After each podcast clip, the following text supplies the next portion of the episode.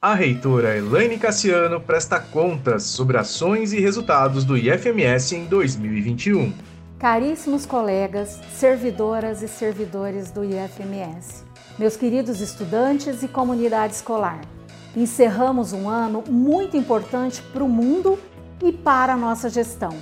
Um ano em que a esperança foi a palavra norteadora de nossas ações em prol dos campos. Asseguramos mais infraestrutura, melhores condições de trabalho, além de recursos para as atividades institucionais de ensino, pesquisa e extensão. O processo de modernização da gestão foi ampliado. Lançamos a Central de Informações Estratégicas com os dados online e de acesso livre para todos. Esse olhar de gestão profissional e transparente, identificando pontos fortes e fracos, possibilitou a elaboração de estratégias melhores e a obtenção de resultados concretos para o crescimento do nosso IFMS. Diversas obras foram inauguradas e, com os recursos que asseguramos, avançamos na construção da sede própria e do galpão agrícola do campus Naviraí, além de iniciar as coberturas das áreas de convivências de Ponta Porã e Aquidauana e das quadras cobertas de Ponta Porã e Três Lagoas e do bloco de ensino do campus Campo Grande. Também regularizamos questões de orçamentos anteriores à nossa gestão, destravando a obtenção de novos recursos. E é muito importante falarmos de recursos financeiros.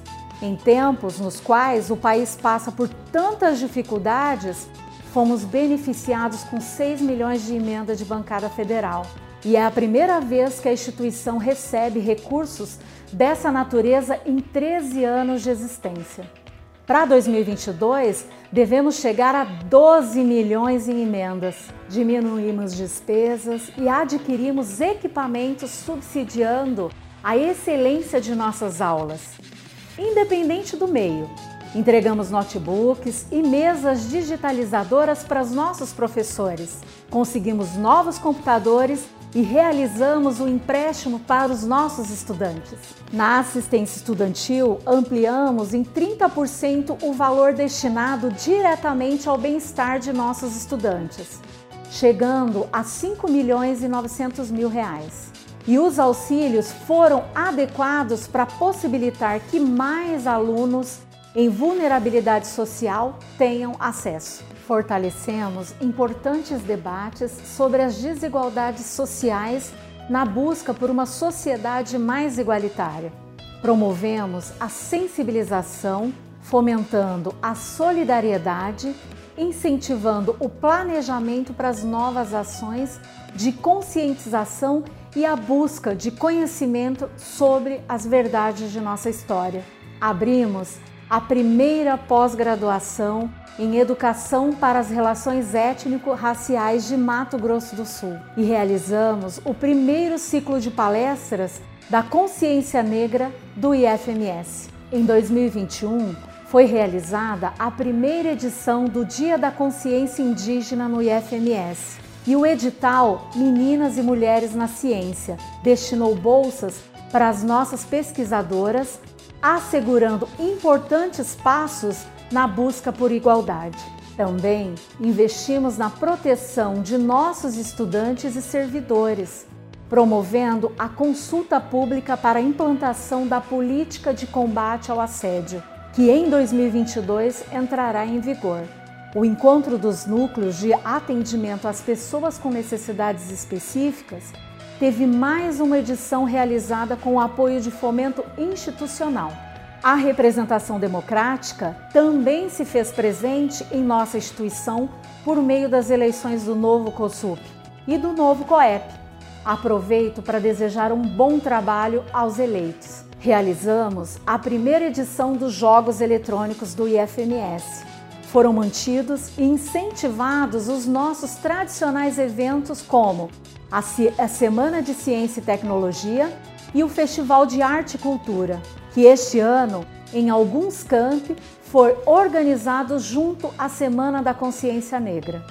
Incluímos em nosso calendário o primeiro seminário da pós-graduação e aumentamos para mais de 530 o número de vagas de especialização e mestrado. Também apoiamos e tivemos sucesso nos eventos externos.